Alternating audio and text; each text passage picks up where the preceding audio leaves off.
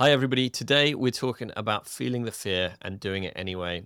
So, you're listening to the Boostly podcast. And if this is your first time listening, this is the podcast that gives hosts the tools, the tactics, the trainings, and most importantly, the confidence to go out there and get more direct bookings. And confidence is something that we're talking about today. Uh, we do a mini series on the Boostly podcast, which talks to a short term rental host, somebody who has started their journey, who has felt that fear and, uh, and has got started, and is now helping to motivate others to do the same. So, this is the mini series where we dive behind the host. And here today on Behind the Host, we've got Jason Reece. He's got 5.5 properties, and we're going to share why it's 5.5 um, in during the podcast. And he's going to be sharing his tips on uh, things that he's learned across his journey and how you can uh, get started yourself. So let's dive into it. Reece, welcome along. Yeah, thanks, Liam. I'm looking forward to the conversation. So, first of all, uh, can you give yourself an introduction? Let us know um, about your business and anything you'd like to share. Yeah, so I started hosting just a little over two years ago. Um, I haven't hosted a, a single person uh, prior to that. And going back to 2011, I started my career in medical device. And after about 11 year long and uh, successful career there, um, I got restless.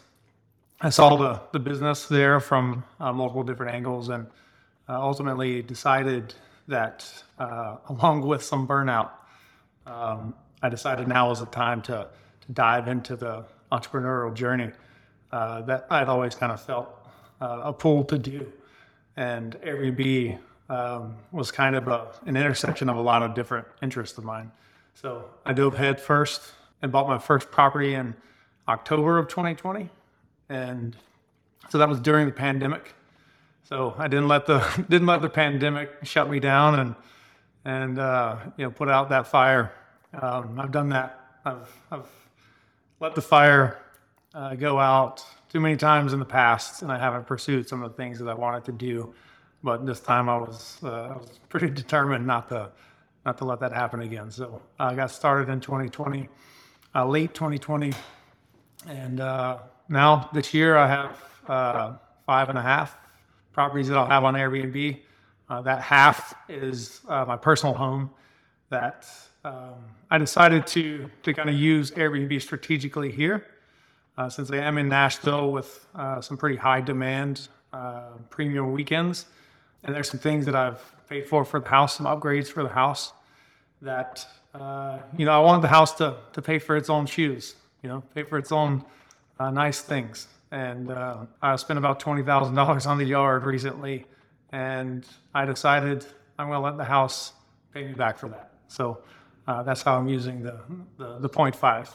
So I know there's going to be a lot of people who, you know, feel that fear before they get started. And first of all, you know, doing having your own house on uh, short-term rental and available is is is a different fear from getting started with your first property. And we'll we'll talk about both of that. So talk take me back to when what was your fears before having your first short-term rental? What were some of the things you worried about?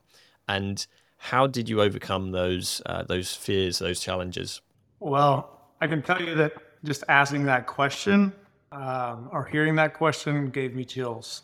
I think it's because a lot of it was because uh, I was in golden handcuffs. So my career was very rewarding in a lot of aspects, and I was I felt extremely fortunate uh, to have found that line of work. It was rewarding both personally, but also uh, financially. You know, at the end of the day, for the work that we were doing, uh, we were working with patients that had abnormal heart rhythms, and we would build 3D maps of their heart during the procedure. I would co-pilot for the physician, um, and together we would go in to, to fix that patient. And uh, oftentimes we fix their their heartbeat, um, you know, within a split second of finding the right location and a lot of that had to do with uh, you know, the insight and navigation that you know I was providing, or eventually my team was providing. That was, it's a very rewarding uh, role, and as I climbed the ladder through that company, I found myself uh, learning a lot about the, the, business from all aspects. But um, the further I got away from that reward, the patient reward, I would say the less fulfilling it became. And eventually, I worked my way into the corporate office out on the West Coast. And I managed our 3D mapping software portfolio uh, for the United States and uh, led some of our, our key programs and, and initiatives. And again, very rewarding because it was complex, it was fast moving, et cetera. But uh, at the end of the day, it burned me out. So the discomfort that I faced was leaving a career that I had built that I absolutely love. I worked for Johnson & Johnson for almost 11 years. Um, I built a reputation, I built a network, uh, all things that I was proud of. Um, but I didn't feel didn't feel fulfilled at the time.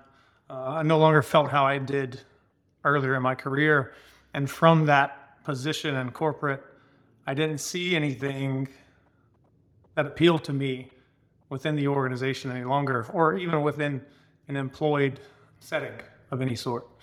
So it was extremely uncomfortable to leave behind, or the idea of even leaving behind a career that so many people would be thankful to have uh, and should be thankful to have. It's, uh, it's a great place to be.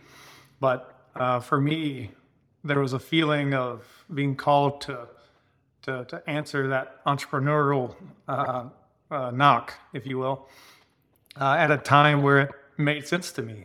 You know, the burnout was real.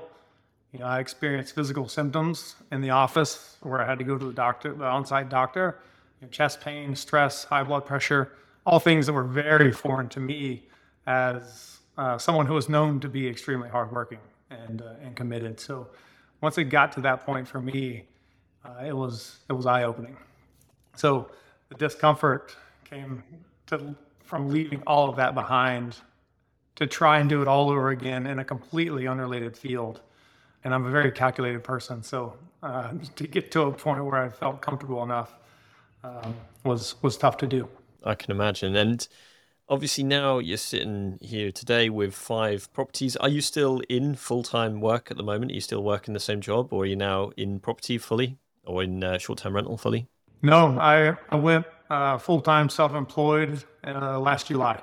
Ah, congratulations! That is uh, it's amazing to hear. So, what has been some of the wow moments since you've started this journey? Because obviously, your first one, feeling the fear and then doing it anyway and then obviously you've you've added to that. What's been some of the wow moments along the way? I think the first wow moment is when you get your first property and the bookings start to roll in and then the reviews start to follow and you're like, wow, I can actually do this. Like I'm actually I'm one of the people that I've been studying and researching for uh, for so long. Like, wow, it's really not that hard. Uh, you know, I think we tend to build things up to be uh, quite a bit more uh, intimidating and daunting than, than oftentimes they are. But more recently, I would say that when I crunch the numbers on how many people I'll host this year based off my projections, it's going to be over 3,000 people. And going from zero people to 3,000 people you know, in roughly two years time frame um, is, is very eye-opening to me. And um, I've reflected on that several times, and it just the speed at which that came, and I got to this point where you know I've been interviewed now a couple times on podcasts, and you know I'm, I'm looked to for a lot of different direction uh, from others on online and in my network, and people find me through social. It's like so I've I've gone from you know a medical device uh, expert and resource in that field to you know, within two years, you know, building a portfolio, a business, and you know, starting to build a reputation. Um, so when I look back at all of that, it's it's all kind of a, a wow. Quick break from the podcast to let you know that the two Boostly books that we brought out, the Book Direct Playbook and the Book Direct Blueprint, are two of the top rated and the best selling in the hospitality category on Amazon. For just £2, you can grab both of those books right now. The foundations and the structures that you need to put in place is in the blueprint. And then for 101 marketing tactics, that is in the playbook.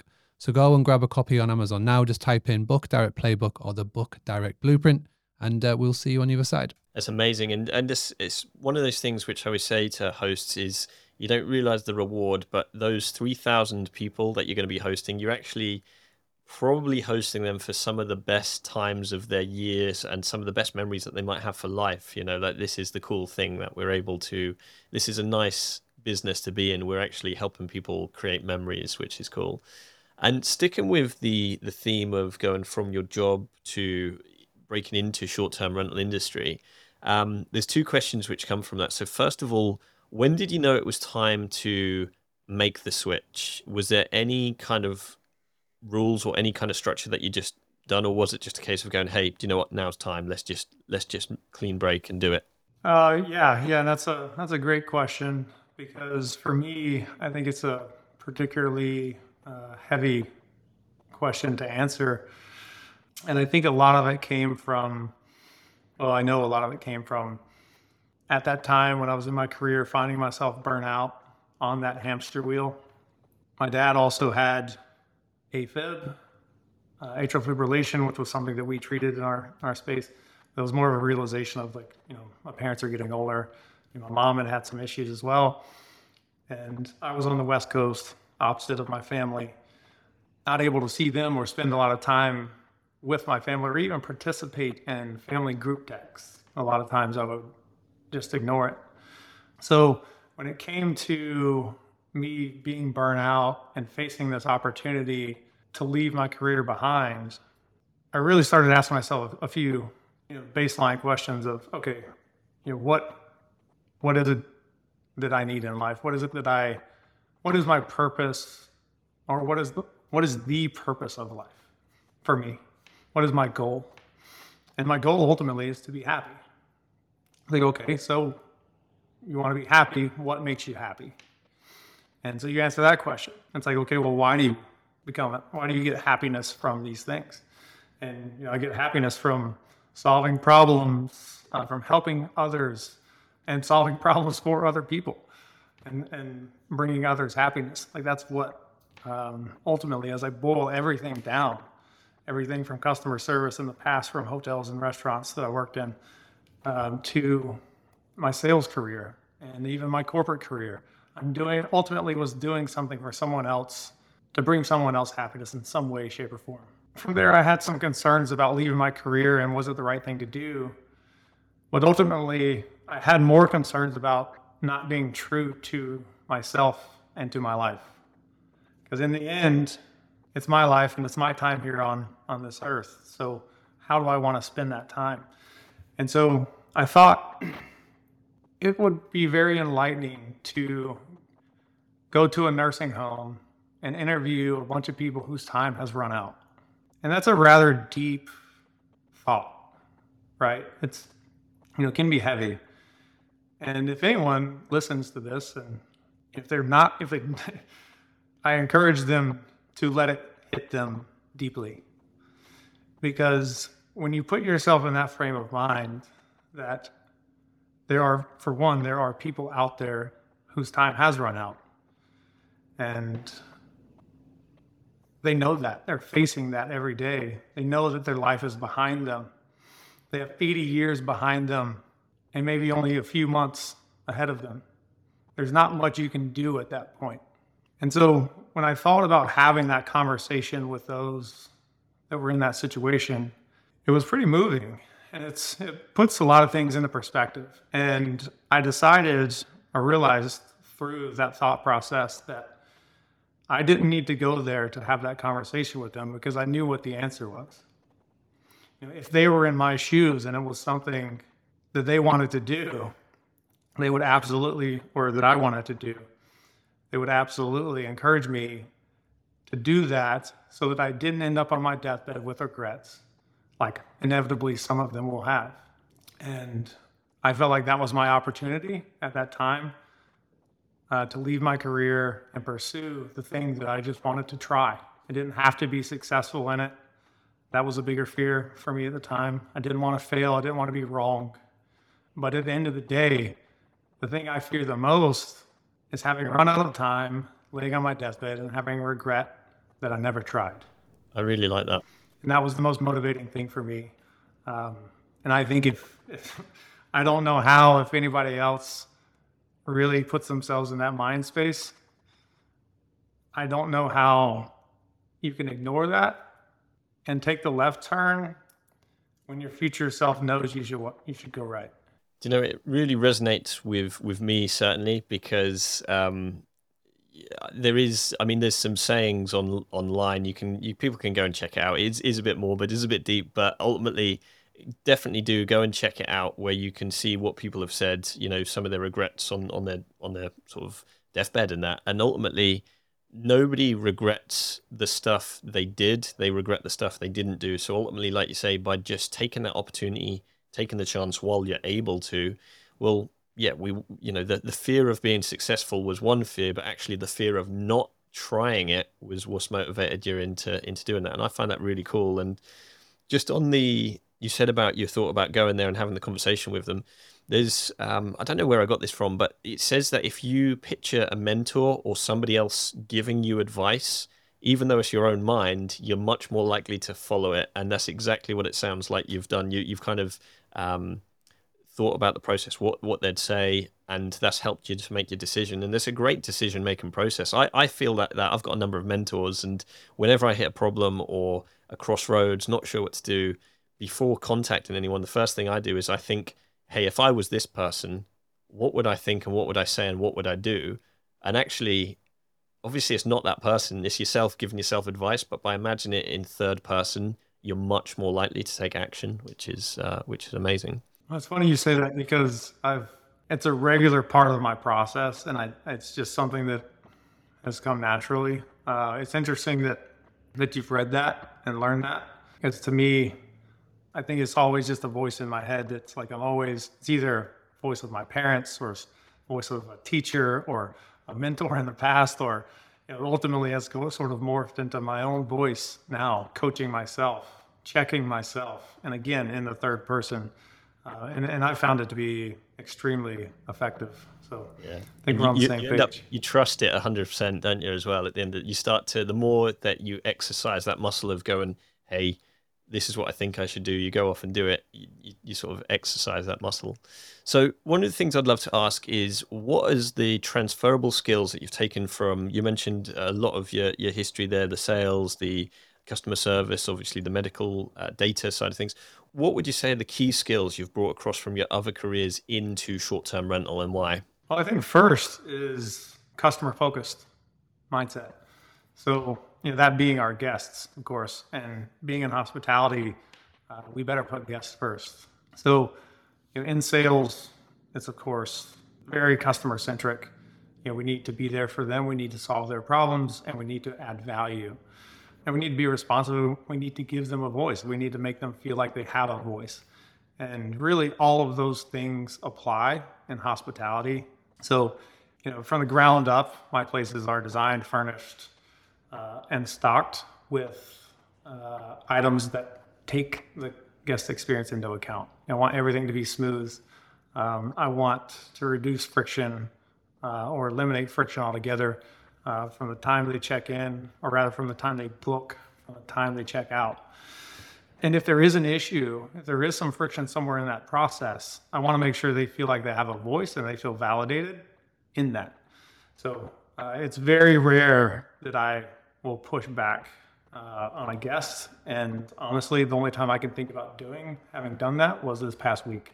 And that's out of over 300 states. So I think the guest focus or the call it the customer centric uh, mentality uh, is first and foremost. Uh, second is defining a process.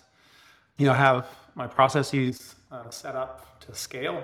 And so that was something that you know, I did in my previous role uh, when I was managing uh, the software portfolio for the U.S. You know, a lot of things we would do, we define a process and we build out that scalable process um, and launch it in different markets all around the country. And then uh, sometimes I would uh, relay that to other uh, markets across the world.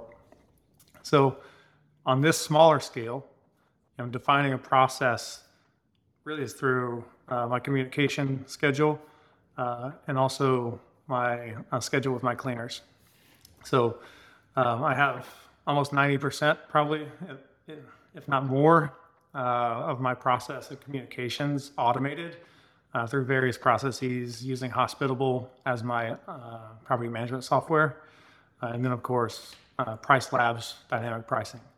Uh, those two tools, for one, uh, are immensely valuable when it comes to establishing a process. Um, so when the guest books, they get a, a welcome message. Um, then I, I, let them know uh, what other messages they should expect uh, to come. Then they get another message three days prior to check in. then they get uh, a message the day they check in and two days ahead of or a day ahead of checkout and so forth. And that makes sure that the burden of communicating with guests and running the business doesn't deter me from taking on more properties and growing my business further because I've offloaded that to technology. So I can't, uh, or I'm a lot less likely to feel like it's a heavy lift to add another property. And therefore, uh, that makes growing my business more attainable to me personally. The third piece would be uh, using data uh, to make decisions. The first part of that is, of course, uh, the property analysis to make sure that this will be a worthwhile venture purchasing this property, so it will cash flow and meet my objectives. But the second piece is on the backside of that, uh, which is more of measuring my results. So of each property, what are my daily rates? What's my lead time? How can I how can I leverage uh, lead time uh, to customize my pricing on Price Labs? If my lead time is 30 days, I'm not going to do last minute discounts until you know, maybe two weeks out or seven days out. Also, using the conversion metrics um, that you see on Airbnb to hone your uh, hone your listing and do some A/B testing to see what's really working. So I've been testing zero cleaning, zero dollar cleaning fee. I've tested ninety nine dollar cleaning fee, and I've tested uh, the full standard cleaning fee. And things of that nature. I use data to help drive my uh, actions and ultimately uh, impact my business if you're struggling on how to get direct bookings and overwhelmed on where to start, then I recommend you go and book in a call with Boostly and our team right now. We can walk you through exactly what we're offering, how we can help you, and give you a portfolio of websites that we have worked with that are matching not only your niche, but could be in your location as well. Boostly has helped over 2,000 hospitality businesses all over the world increase their direct bookings. And if you are interested, then all you need to do is go to Boostly, B O O S T L Y dot co dot UK forward slash call and book in an appointment with one of our sales team. That's cool. So it sounds like you've got some. I'm drawing people's attention to those ones that you mentioned there. So first of all, Hospitable, and for anybody who hasn't used Hospitable, it's, it's an awesome PMS, especially if you're getting started between sort of one and twenty properties. Really, it's, it's ideal. Yeah. So Hospitable is awesome for hosts who are looking to make messaging a lot easier, as uh, as Jason does there. Price Labs is amazing when it comes down to the um, making your job easier. Basically, Price Labs will know about what is happening in the area. So any events, any kind of um, holidays, things like that, you'll be able to have a higher price for. And certainly when I did my when I did mine originally, and, and I, I use Price Labs for my business, it actually added 12% to my bottom line um, profit. You know, so that is is something which can really help you with with profit there. So, one question, Jason, that I'd love to ask you is what would you go back and tell yourself at the start? Because there's going to be people listening to this who are thinking, you know, they might be in a career similar to yourself, thinking, hey, I can't afford to, to come out of this. What advice would you have for them and, um, you know, to get started? Expect discomfort. Um, I think that a lot of people try to get to the point where they're comfortable taking risk or comfortable uh, going out on a limb or putting themselves out there in one way or another. But I was certainly one of those people, and it took me a lot of, I think, self reflection, but also, you know, listening to thought leaders to uh, understand and accept that failing is not the end all be all. Failing is not a big deal. At, at the end of the day, you learn so much from failure. You learn so much from the process that even led up to the inevitable failure. But to continue that, one of the most important things I learned was that you don't need to know 100% of the things that you think you need to know before getting started. And I am an analysis paralysis poster child. There are so many things that I've wanted to do in my life that I haven't pursued because I just didn't know all the answers of you know how to get started. What then? What do I do? And and then what do I do after that? And what do I do in this situation?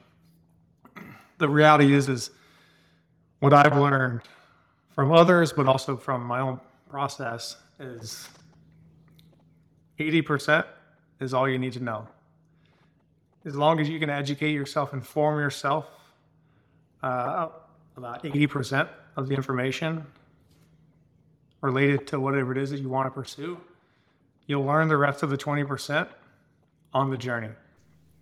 So Absolutely. learn from people like Liam, learn from people like Mark, learn from people like me if you want. There's a ton of people online that you can learn from and that have they've blazed those trails and there's no reason to feel like you have to to make that lift on your own.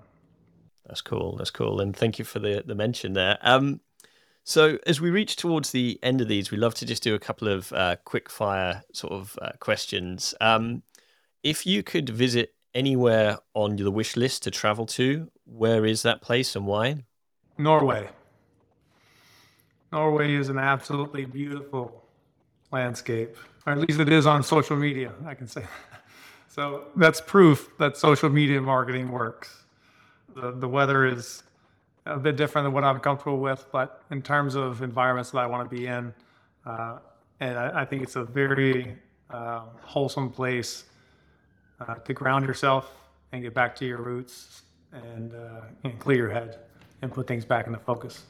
It definitely is on uh, is on my list. I've seen those Instagrams, and that does look amazing. Um, what does the future for your business look like? Yeah, for me, at this point, I'm in the Nashville market. Um, my goal strictly was to get to this point uh, with my portfolio uh, to be income neutral with my career. So now that I've established that, uh, I want to look, or I am looking in other markets. So I'd like to grow my portfolio um, and also begin helping others. So uh, I do some consulting. Uh, I've uh, started building out some tools to help others. I'll be posting about those, and there will be links to uh, to those tools. A lot of them, if not all of them, will probably be free. A lot of what I like to get out of work, it's not just money. It's I want to I want to have a sense of reward by helping people that also uh, are taking action. That makes sense. That makes sense. And we love to finish with this question, which is there a mantra or a saying that really resonates with you? There is. I think the the first quote that I ever remember reading when I was a kid is the path well trodden often leads to nowhere. And I've remembered that quote for probably 30 years. And I think it's just because it resonated with me because I was always a little bit different. And essentially, it's just saying that if you want to achieve something different than the others, others are, um, than those around you, then you can't do what everybody else is doing. You can't follow the path that everybody else is following. And you know, to some degree, you have to think for yourself and, uh, and make decisions that uh, aren't common decisions. So for me, that's been a, a very powerful one, I think, throughout my life. Thank you, Jason. And yeah, it rings rings true. So we've learned a lot, obviously, about your journey. Um, I certainly feel we've covered the feel the fear and do, do it anyway. And something which I'm going to take away from this podcast is that ultimately we aren't here for a long time. We, you know, we are here to enjoy ourselves. And when it comes down to apologies if you're watching on YouTube, my camera's gone off again. Um, but for the purpose of the podcast, those listening, you've got the opportunity to do it now. So if you're a host who's thinking about getting a short-term rental, or there's an opportunity that you've got, which you're just wondering whether or not you should do it, well, you know, like Jason says, get 80% of the information, then make the decision. Just just make that decision. At the end of the day, nobody's going to do that for you. And uh, it's something for you to uh, take away from this podcast. So, Jason, thank you so much for spending your time with us and uh, telling us your story here on the Behind the Host podcast with uh, with Boostly. We know there's a lot of places that the listeners can put their attention. And we really thank you for putting it with us. If you think you've got value from this podcast, please do share it with people who will find it interesting and give it a like, give it a subscribe. And um, yeah, we really thank you for, for, spending the time. Was there anything we missed uh, before we bring it to a close? No, I think that um, yeah, I'm starting to post content on my uh, Instagram page, uh, and that's uh, at JW Reece, R E E C E. I posted some material there on using artificial intelligence to help you host, but also you know, a variety of other topics, including some of the motivational things uh, that we discussed here. But I think that uh, at the end of the day, you're never going to be comfortable leaving your place of comfort. And uh, the reason I say that is I still, to this day, if I sign on another property, I am nervous at the signing table. And I, I've been uncomfortable and even nauseous every time I've signed on a property. There's no way for me to know for certain that it's going to work. But all I can do is participate and play the game, educate myself, try to reduce my risk through information, and then take a step forward. And at the end of the day, you got to get comfortable with being uncomfortable and uh, I wish you well on your journey, wherever that takes you. Thank you, Jason. And just to confirm for everybody listening, you can go and check out um, Jason's journey at JW Reece, which is R W C E. I will add that to the show notes. And also, he's got an awesome link tree where you can see his epic properties, which is uh, the normal, which is www linktree, uh, which is tr.ee forward slash JW Reece. And um, you can check out his awesome properties there. So thank you, Jason, for spending your time with us today. And uh, yeah, thank you again for the Boostly listeners. We'll see you on the next one. Bye for now.